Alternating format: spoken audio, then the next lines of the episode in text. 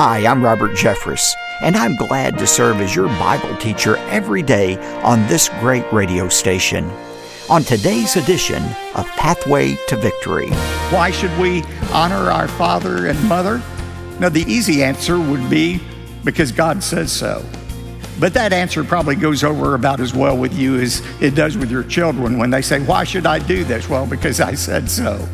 Fortunately, God gives us some reasons that we ought to honor our parents. Welcome to Pathway to Victory with author and pastor Dr. Robert Jeffress. The Bible often describes God as a heavenly Father who loves us unconditionally. So it's really no surprise that our Heavenly Father would also care deeply about our relationship with our earthly parents. Today on Pathway to Victory, Dr. Robert Jeffress shares some practical ways we can all honor our father and mother, whatever their age. Now, here's our Bible teacher to introduce today's message. Dr. Jeffress? Thanks, David, and welcome again to Pathway to Victory. Alaska is one of America's greatest treasures, and yet very few Americans have experienced it.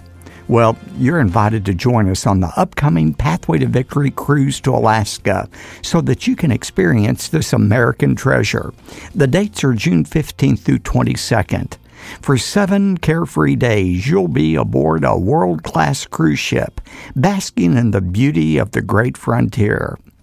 Few places put you in touch with the natural world like Alaska, with its amazing wildlife, waterfalls, temperate rainforests, and more. So take a look at the exciting itinerary planned for you and your family and make plans to join us by going to ptv.org. I'm happy to announce that Christian artists Rebecca St. James and Michael O'Brien will be on board to provide music for us. Comedian Dennis Swanberg will share his humor, and I'll be opening God's Word to us. Again, for more information, go to ptv.org. Remember those days as a young student when you could look up at the wall of your classroom to find the Ten Commandments? Well, I believe the moral chaos in our country correlates with the commandments' disappearance. We've lost our foundation. And it's one of the many reasons I wrote a brand new book for you and your family. It's called The Ten How to Live and Love in a World That Has Lost Its Way. When God gave us His Ten Commandments, He provided moral guardrails that have blessed all those who follow them. And in my new book, you'll discover practical ways to obey the Ten Commandments and experience God's blessing in your life. A copy of my new book, The Ten, is yours when you give a generous gift to support the growing ministry of Pathway to Victory. Well, like the Ten Commandments, your family is one of the solid foundations upon which a healthy nation is established. When families thrive, the entire country wins. So today, I'm going to describe the most basic requirement for a God honoring family. It's the fifth commandment. I titled today's message, Honor Your Parents.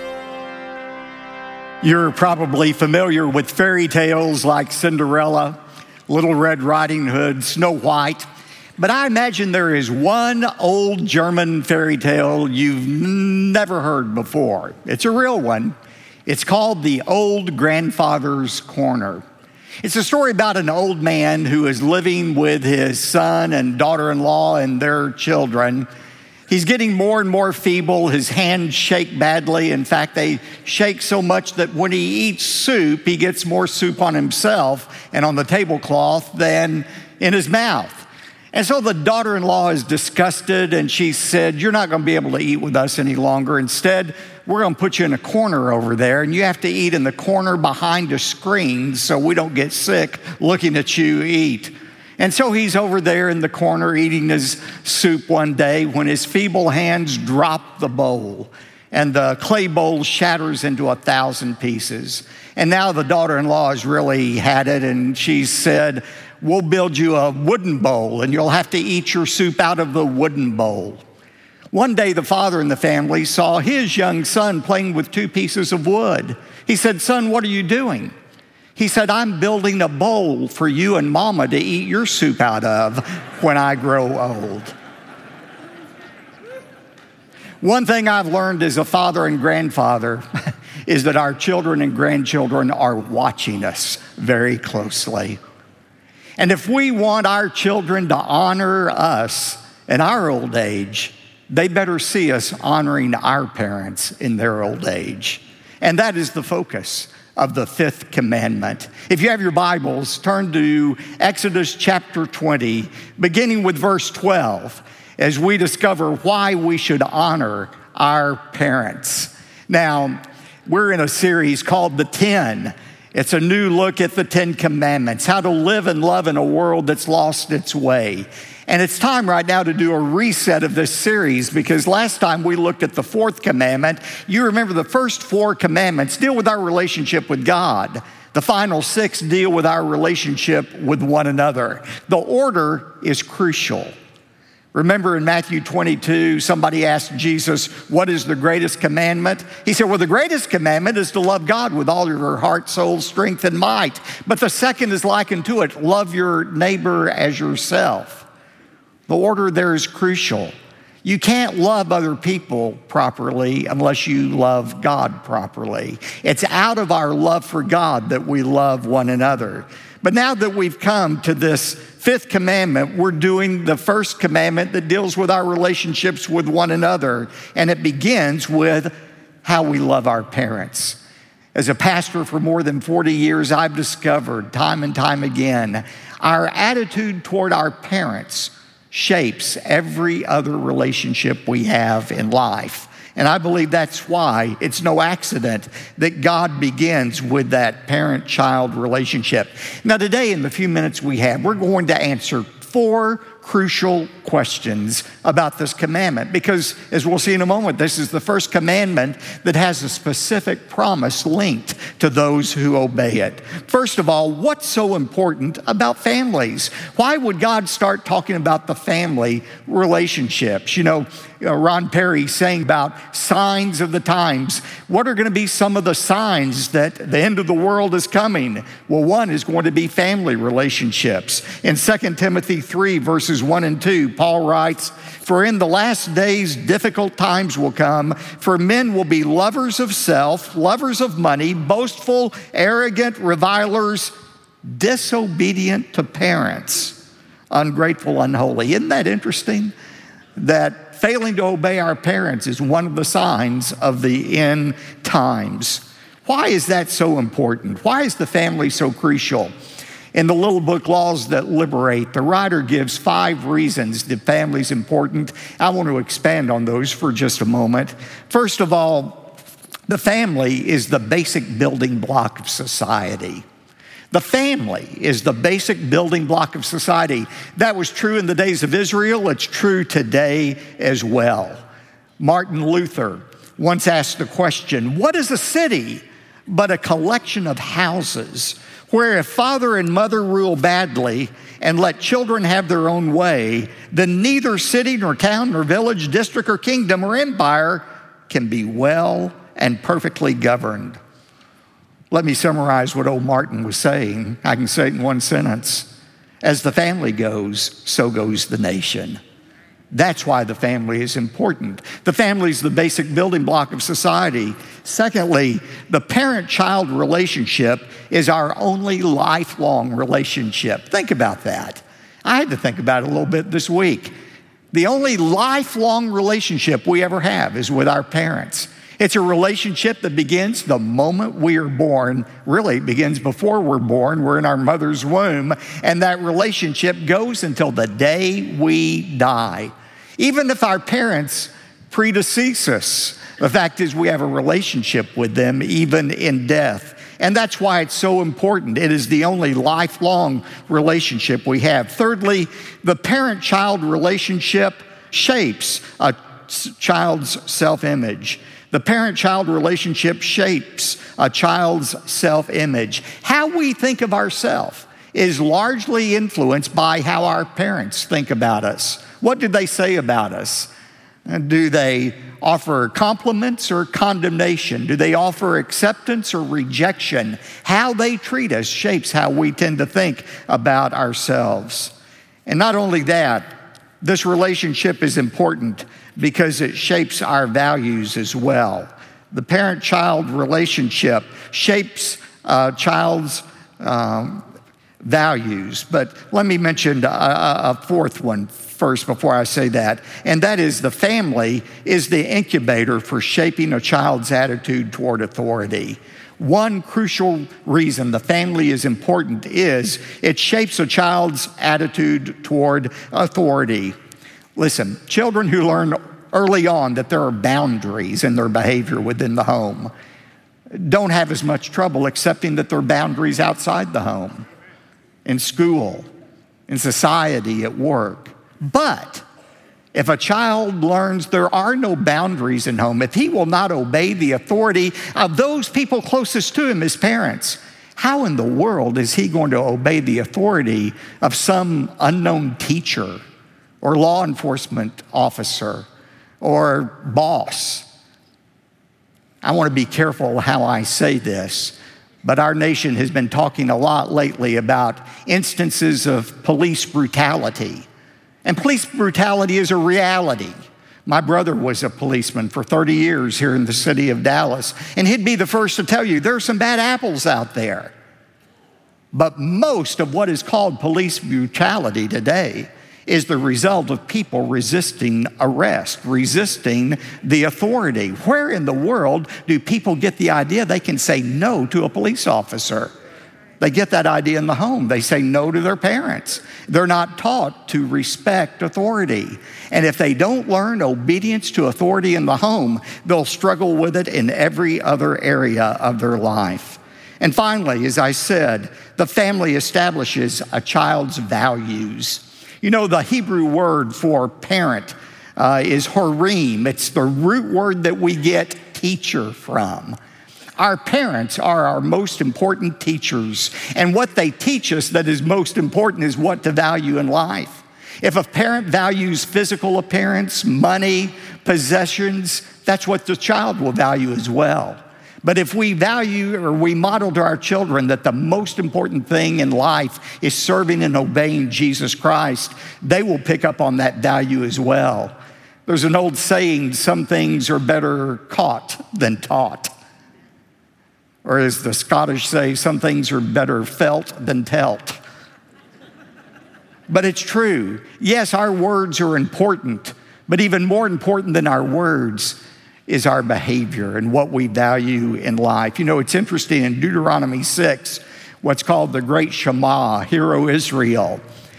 Mm, God said through Moses, You are to diligently teach your children to love God. But before that, Moses said, You are to love the Lord your God with all of your heart, mind, soul, and strength. And then you're to diligently teach your children. You can't give away something you don't possess. You can't model something that is not a part of your life as well. Well, that leads to a second question. What does it mean to honor your parents, to honor your father and mother? That word honor is the Hebrew word kabod. It literally means weighty, substantive. It's the same word we get glory from. When we say that our duty is to glorify God, literally it means to make God heavy, weighty, substantive. You say, well, how can we make God heavy? He already is heavy. He's substantive, but most people don't know that. And so we ascribe heaviness, substantive um, to him, substance to him, by how we treat him in the eyes of other people? Is he first in our life? Do we speak of him with reverence? It's the same thing. To honor our parents means to ascribe worth to them, substance to them. Uh, Leviticus chapter 19, 3 says, Every one of you shall reverence his father and his mother. Why should we honor our father and mother? That's the third question. Now, the easy answer would be because God says so. But that answer probably goes over about as well with you as it does with your children when they say, Why should I do this? Well, because I said so. Fortunately, God gives us some reasons that we ought to honor our father and mother. First of all, there's a theological answer to that question, and that is our attitude toward our parents both reflects and shapes our attitude toward God. Remember in Luke 2 the story about when Jesus was 12 years of age? This is the only story from his childhood we have. When Jesus was 12, he went down with Mary and Joseph from Nazareth to Jerusalem to celebrate the Passover. And remember, uh, Jesus got lost in the throng of people that were traveling to Jerusalem. If you've ever been a parent and have lost a child at a ball game or at a mall, you know the panic you feel. Well, Mary and Joseph searched for Jesus for three days, the Bible says, and they couldn't find him. And finally, they found him talking to the elders outside the temple. And Mary said in Luke 2:48, and you can identify with this, she said, Son, why have you treated us this way? Behold, your father and I have been anxiously looking for you. Now, the first part of Jesus' answer sounds a little smart aleck. Verse 49, he says, Why is it that you're looking for me? But he didn't really have that attitude. He went on to say, Did you not know that I had to be in my father's house? Mary and Joseph didn't understand. They said, We want you to come home with us and come home now. Can't you just hear them saying that? Now, how did Jesus respond to that? Did he pronounce a curse on them? He could have if he wanted to. No, the Bible says in Luke 251 that he went down with them and came back to Nazareth, and he continued in subjection to them.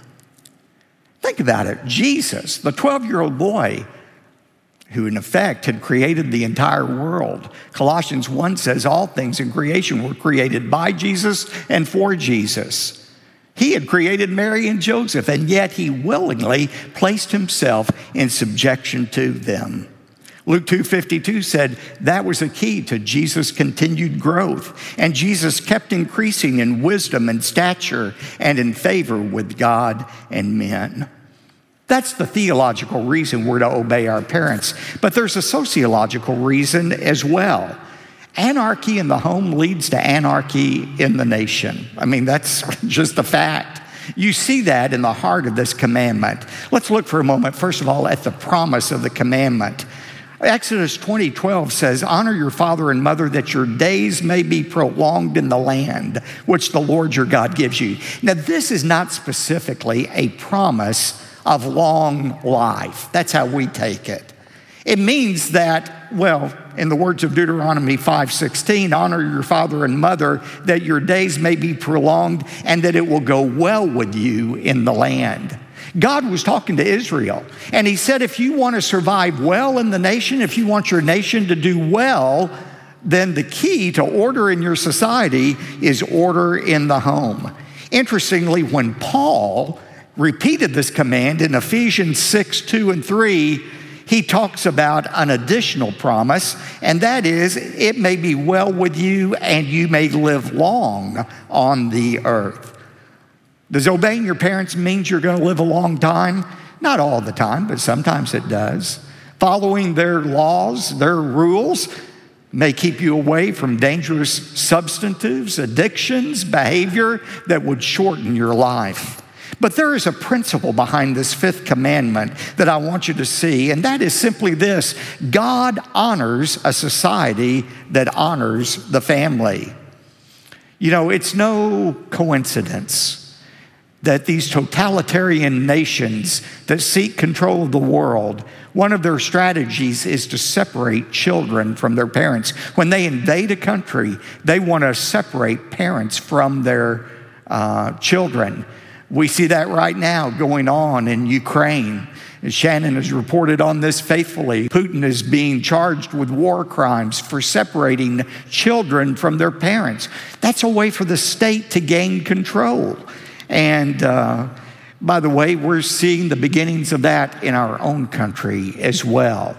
A few years ago, a professor of a prominent university did a promo spot for the MSNBC network, and she said this quote, we have to break through our kind of private idea that kids belong to their parents or kids belong to their family and recognize that kids belong to the whole communities. What? It's a wrong idea that kids belong to their parents, they belong to the community instead. That is an ideology straight out of the depths of hell. God gives children to parents. And listen, I do believe government has a legitimate role to protect children from abuse. If children are being physically abused in the home, government has the right to remove them from that home. But government has absolutely no right to aid and abet the abuse of children as they are doing right now in this godless transgender agenda. They have no right to medically and chemically abuse children through this surgeries that seek to change what God has ordained. And we're standing against that as a church. We're pushing back. We're doing a symposium with the Christian Post about the psychological harm that is done to children when you try to change their gender, something that's impossible to do. It is God who makes us male and female. We don't do it. Now, the Bible says there is an anthropological answer to why we should obey our parents as well, and that is uh, appreciation, appreciating our elders maintains their dignity in an undignified world. You know, this, com- this idea of obeying your elders applies to children and parents. But the Bible extrapolates that idea to say that we ought to have respect for elders in our society. 1 Timothy 5, 1 to 2, we don't have time to look at it. 1 Peter 5, verse 5 says that we are to honor elders. And how we treat our elders is a reflection of how we treat God. You say, where do you get that in the Bible? Well, Leviticus 19, verse 32 You shall rise up before the gray headed and honor the aged, and you shall revere your God. I am the Lord. Do you see the connection? Revering the gray headed, those with gray hair, those with no hair, regardless. We're to revere them. Do I hear an amen on that? Because how we treat them is a reflection of how we're going to treat God. Proverbs 20, verse 29 says, The glory of young men is their strength, and the honor of old men is their gray hair. There are a lot of you with a lot of honor out there and up here as well. You know, I tell men and women going to the seminary if you're going to choose a professor, choose the ones that have gray hair. Because not only have they had time to develop their expertise in their subject matter, but they've had time to gather, hopefully, wisdom in balancing their theology with everyday life. The late Warren Wiersbe had a great quote. He said, The elderly are the only outcast group that everybody expects to join because nobody wants the alternative. But how we treat them today will determine how we're treated tomorrow because we reap what we sow. There's much more I want to share with you about the importance of the fifth commandment, so please make plans to join me again next time for part two of my message.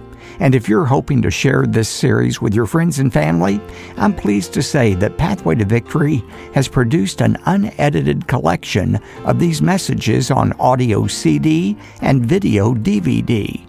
David will explain how you can receive the complete set in just a moment. By the way, this series would be a great new study for your small group Bible study or your Sunday school class. Also, I've written a brand new book for you. It's the one I wrote while preparing this teaching series. And the title of the book is The Ten How to Live and Love in a World That Has Lost Its Way. If you're like most Americans, you would be hard pressed to quote all Ten Commandments from memory. Don't be embarrassed. In my book, I'll remind you of all 10. More importantly, I'll bring a fresh perspective on the relevance of these 10 guardrails from God. When you follow them, they'll not only protect you from going off track, but they will deliver God's blessing in return. While there's still time, reach out to Pathway to Victory and request your hardcover copy of the 10. It comes with my profound thanks for your generous gift. It's your faithful giving that allows us to continue providing bold Bible teaching on Pathway to Victory. Together, we are pushing back the forces of darkness by shining the bright light of God's truth. I think you would agree that our nation and our world desperately need the life giving wisdom from God's Word. David? Thanks, Dr. Jeffress. Today, when you contact the Ministry of Pathway to Victory with a generous gift, you're invited to request a copy of the brand new book by Dr. Robert Jeffress called The Ten How to Live and Love in a World That Has Lost Its Way. Call us toll free at 866 999 2965 or visit our website that's at ptv.org. Now, when you give $100 or more, we'll also send you the complete collection of audio and video discs for the 10 teaching series, along with a helpful study guide. One more time, call 866 999 2965 or go online to ptv.org. You could send your donation by mail if you'd like. Write to P.O. Box 223 609, Dallas, Texas 75222. Again, that's P.O. Box 223 609, Dallas, Texas 75222. I'm David J. Mullins, inviting you back next time for part two of the message on the fifth commandment called Honor Your Parents. That's Tuesday, here on Pathway to Victory. Pathway to Victory with Dr. Robert Jeffress comes from the pulpit of the First Baptist Church of Dallas, Texas.